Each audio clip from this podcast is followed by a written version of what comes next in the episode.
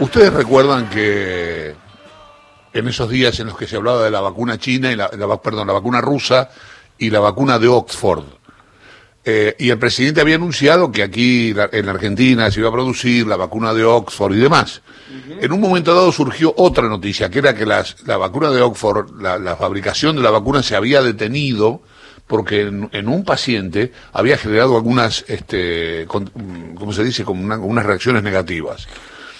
Bueno, la, noticia de hoy, de esta mañana o de ayer, es que van a retomar eh, las tareas con la con la vacuna de Oxford. Todo lo que estoy diciendo es muy básico, así que vamos a hablar con la doctora Marta Cohen, que es profesora de patología pediátrica en el Hospital de Niños de Sheffield, en Inglaterra. Eh, Marta, ¿qué tal? Buen día. Buenos días, ¿cómo estás? Bien, muy bien. Yo dije, lo dije muy a lo gaucho, muy a lo bruto. perfecto. Pero bueno, más o menos es lo que, lo que leí. Este, ¿cómo, ¿Cómo sería esto un poco más claro y un poco más específico, lo que dije? Bueno, eh, en realidad eh, no se, se produjo una pausa, que ya se retomó, ¿no es cierto? Eh, el 6 de septiembre hubo un efecto adverso serio, así catalogado, en un, uno de los voluntarios eh, recibiendo la vacuna en el Reino Unido. ¿Qué significa eso? ¿Qué significa un, efecto adverso serio? ¿Qué le pasó a la persona? ¿Se sabe? Bueno, eh, un efecto adverso serio se, se define cuando el, un voluntario requiere una admisión hospitalaria, o sea, tiene que ser internado, o ahí está en peligro su vida o muere. En este caso, era una señora que no trascendieron sus datos, eh, que debió ser internada en el hospital por una mielitis transversa, que es una inflamación de la médula espinal. Eh, obviamente, claro, puede ser algo que sea de novo, o sea que la persona eh, lo desarrolla de, una enfermedad de ella, o podría ser algo de consecuencia de la vacuna. Entonces, lo que se hizo es siguiendo un estricto protocolo que se aplica en el laboratorio eh, y eh, porque esto tuvo que ser aprobado por el gobierno británico, una, una organización que es similar a la Food and Drug Administration de Estados Unidos, que se llama acá MHRA, que es un organismo regulador de todos los medicamentos en desarrollo y de los elementos de salud. Entonces se comunicó que había un voluntario que había requerido admisión hospitalaria, inmediatamente se pausó el estudio, es decir, que los que debían realizar la, segunda dosis, por ejemplo, de la vacuna, no fueron citados hasta hoy recién, hasta que estaba concluido la investigación. Y se comenzó una investigación. Y esta investigación es por una tercera parte, que no tiene nada que ver con la vacuna, que es esta agencia de MHRA, que es un cuerpo regulador, y eh, dijeron que iba a tardar unos días. En el mientras tanto, la señora fue dada de alta, este, y el sábado se eh, AstraZeneca publicó la buena noticia de que la investigación había concluido y de que decían que era seguro continuar con la fase 3 eh, del estudio de investigación y bueno, a, partir de hoy ya se continuó. Eh, doctora, buen día. En esto de expósito, ¿esto de que era seguro significa que la causa que había generado esa patología en esta paciente no tenía nada que ver con la vacuna? Bueno, eh, yo, y esto es mi hipótesis, eh, porque no hay nada oficial publicado todavía, eh, la, la, mielitis transversa está descrita como una complicación rara de las vacunaciones en general, rara. Ah. Pero no es cualquiera que lo podría desarrollar, porque podría, puede ser por una reacción como un mecanismo autoinmune despertado por la vacunación en un huésped susceptible, en este caso la, la, voluntaria. Es decir, que no lo hace quien quiere, sino quien puede con una constitución genética particular. Y de hecho a mí me había llamado la atención que el, el virus eh, SARS-CoV-2 eh, cuando produce la enfermedad COVID-19, uno de los eh, síntomas pueden ser síntomas eh, neurológicos, ¿no es cierto? Porque es un virus neurotrópico, por eso se pierde el olfato, por eso el olfato tarda mucho en, volver a recuperarse. Y ahora se ha descrito también que puede haber Guillain-Barré, que es esta debilidad muscular que sucede en los nervios periféricos eh, luego de eh, haber tenido la enfermedad, es decir, que no se produce durante la etapa aguda de la infección, sino que se produce después. Y es por esto sistema inmunológico, esta reacción inmune. Entonces, no sería raro que este, en un huésped susceptible se produzca Guillain-Barré o mielitis. Es decir, que este, es, es una combinación eh, particular, pero creo que eh, seguro que no es un efecto directo de la vacuna. Bien, eh, para que sepamos, digamos, a ver, lo que entendemos los hombres de a pie, los hombres y las mujeres de a pie, es que este, al, al aparecer un caso como este que estás describiendo, eh, hay que parar. Paren un poquito las máquinas, vamos a ver qué pasó. Sí, hay que Ah, investigar. Bien, ahora van a retomar. ¿Ya Sí. saben qué pasó? ¿Qué ¿Ya saben qué fue? Bueno, se sabe que fue esta mielitis aguda, lo que se sabe, entiendo yo que la conclusión de la investigación es que no es un efecto directo de la vacunación, pero fue una mielitis transversa, eso sí Claro. se sabe, fue una mielitis transversa. Ahora, lo que nos tiene que dar eh, confianza es la transparencia. ¿No es cierto? Porque hay otras vacunas que ya están aprobadas en otros países y que no tuvieron esta, esta fase 3 que es precisamente para esto, es para probar la, la seguridad de la vacuna, es para probar la eficacia de la vacuna, es para dar, vol- dar marcha atrás, vacunando solamente a 10.000 en este caso, y pensar que hay más de 8.000 ya vacunados y no al mundo entero, ¿no es cierto? Cuando Este, dice que hay que hay vacunas que no fueron debidamente testeadas o pasaron por la fase 3, ¿habla de la rusa?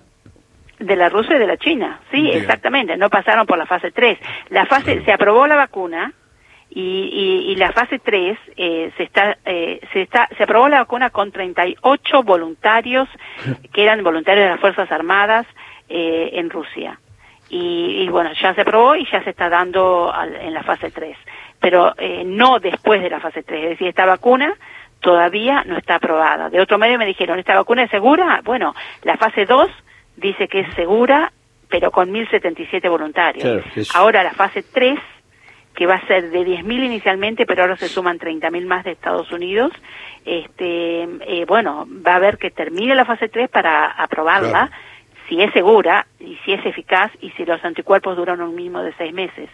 Este, pero mientras tanto, bueno, nos, nos tiene que dar confianza de que si se aprueba, eh, hay seguridad de que eh, cumple esos, esas, eh, eh, el proyecto, ¿no es cierto?, que es muy restringido. Mm. Doctora, eh, Horacio Marmurek la saluda. En, en el caso de, de estos protocolos eh, y, y estas pruebas son las que después, eh, digamos, en, en los en las prescripciones de los medicamentos aparece eh, las contraindicaciones podrían ser, pero esos son casos posibles en- en un universo muy muy chico, digamos. Claro, los efectos adversos. Eso. Mira, yo hablaba con un colega, con un colega mío, una obstetra, que me dijo que su mamá, cuando una vez se dio una vacuna de la gripe, quedó durante un año con debilidad en los miembros inferiores. Y bueno, es- puede ser eso, una mielitis transversa. Y, y suelen recuperarse, ¿no es cierto? Pero bueno, uno tiene que saber que si bien las vacunas, este, en este caso, eh, no dudo que a- ayudarían a salvar una, un- muchos millones de, de personas de la pandemia, también puede producir efectos leves, como ya se ha visto que el 71% de las personas que recibieron la vacuna de Oxford tienen o dolor de cabeza o dolores musculares o un poquito de temperatura, todo lo cual dura 48 horas o 72 horas y cede con paracetamol. Eso hay que ponerlo en, la, en, la- en el vademecum, ¿no es cierto? Este, y en la hoja de información que tienen todos las, eh, los medicamentos, las vacunas cuando se dan. Y también puede producir efectos adversos como puede ser que una persona predispuesta pueda tener un shock anafiláctico. Claro, doctora. Pero bueno, Mm. Es Eh, raro. Eh, Una, una consulta más, porque estamos hablando de, de todas estas vacunas y mientras tanto en los Estados Unidos se habla de la posibilidad de la aparición de una vacuna para noviembre, un momento muy, muy, muy pre- Sí, eh, el 3 de noviembre. Claro, muy, pre- muy preciado para Donald Trump, ¿no? Eh, ¿Usted lo ve factible? ¿Se sabe algo en el, en el Bueno. universo que maneja, digamos, en, en- en el mundo de sus colegas, digamos? Mira, por alguna razón, hace más de un mes, eh, una fuente bien informada, eh, que me dijo que una fuente bien informada de Oxford dijo que para el 3 de noviembre se, se, se daría la aprobación de la vacuna. Y me llama la atención que justamente hace un- una semana Donald Trump nombró el 3 de noviembre y a mí me habían dado, dado esa fecha hace más de un mes. Así que no sé si es, es, es eso o no, pero se habla acá que para hacia fin de año estaría, si esta vacuna demuestra ser segura este, y eficaz, estaría siendo aprobada. De cualquier manera, eh, las de Pfizer y las de Moderna están eh, en fases similares. mm. y han mostrado eh, resultados similarmente eficaces, ¿no es cierto? Eh, incluso producirían menos eh, complicaciones menores como dolor de cabeza y demás. Pero bueno, puede ser que Pfizer, Moderna o Oxford esté lista para cuando sea la nueva elección presidencial. Mm. Yo me alegro por nosotros. Sí, claro. Le hago, le hago una consulta en eso eh, y teniendo en cuenta que usted estudió yo, yo en esto, no solo historia. Em, aquello que pasó con la vacuna de la polio, ese apuro por, por, por sacar una vacuna que terminó retrasando eh, la, la, verdadera vacuna algunos años, no volvería a ocurrir nunca en, la historia. Espero que no, nunca digas nunca, pero este, espero que no. Creo que, mira, tengo confianza en la humanidad. Este, como yo digo, eh, esta, esta pandemia ha sacado lo mejor de muchos y lo peor de pocos y creo que la ciencia está colaborando mucho entre sí para permitir que esta carrera a, tener una vacuna, a tener medicamentos, a que se conozca el genoma del virus y demás, esto ha sido solamente por la colaboración de la ciencia. Y espero que cuando la política interfiere eh, suceden cosas peores que cuando la ciencia juega entre sí. Así que espere, espero que la ciencia eh, llegue, a, llegue a un éxito. Eh, tengo una última pregunta para hacerle. Una de las cosas que hemos leído, que he leído, no quiero llevarme a nadie conmigo, eh, es que la elaboración de la vacuna, eh, en términos normales y sin la urgencia que, exige el COVID-19, eh, es de, larga data. Es decir, este, los científicos analizan prueba y error, esto que pasó que pasó ahora que hizo que detuvieran este, la, elaboración hasta tanto saber qué había pasado. Este, incluso se hablaba de que una vacuna puede llegar a tardar 10 años entre, entre que se comienza a, investigar y a, elaborar. Eh, se habla de que masivamente la vacuna podría recién estar en 2022. este, es, es cierto. Eh, sí, por la cantidad de millones de dosis que hay que preparar. Exactamente, pero ¿esto qué significa? esto, esto, no, ¿Esto anula la teoría de que la vamos a tener en enero o febrero del año que viene? Bueno, en realidad va a ser así. Eh, en enero, febrero eh, va a comenzar a producirse en Argentina si es que la vacuna se aprueba, ¿no es cierto? Eh, eh, inicialmente se dará en Latinoamérica, bueno, también en países como en India o en el Reino Unido o en otros países, en Estados Unidos seguramente también. Entonces va, si se aprueba, la vacuna que se apruebe comenzará masivamente a su producción no va a dar para que todo el mundo, eh, dos tercios de la población mundial tienen que estar vacunados, no va a dar como para que todos estén vacunados eh, a, la misma época, pero habrá que vacunar primero a los vulnerables y al personal de salud, que son los más expuestos. Eh, y luego habrá que seguir vacunando. Entonces, hasta que estén todas las vacunas, va a pasar, sí, un año más o menos. Pero, mientras tanto, la gente vulnerable va a evitar morir al estar vacunada y la gente joven que se infecta y son los que están llevando en adelante la infección ahora, son los que sobreviven. O sea que de esa manera eh, creo que va a disminuir la eh, mortalidad eh, por la pandemia porque estás vacunando a los más vulnerables pero sí, va a tardar mucho hasta que eh, la producción esté masiva en, en, millones, ¿no es cierto? Ahora, con respecto al tiempo que tarda, sí es verdad que una vacuna puede tardar muchos años, pero también es verdad que los coronavirus son virus conocidos desde los años 60 que producen resfríos.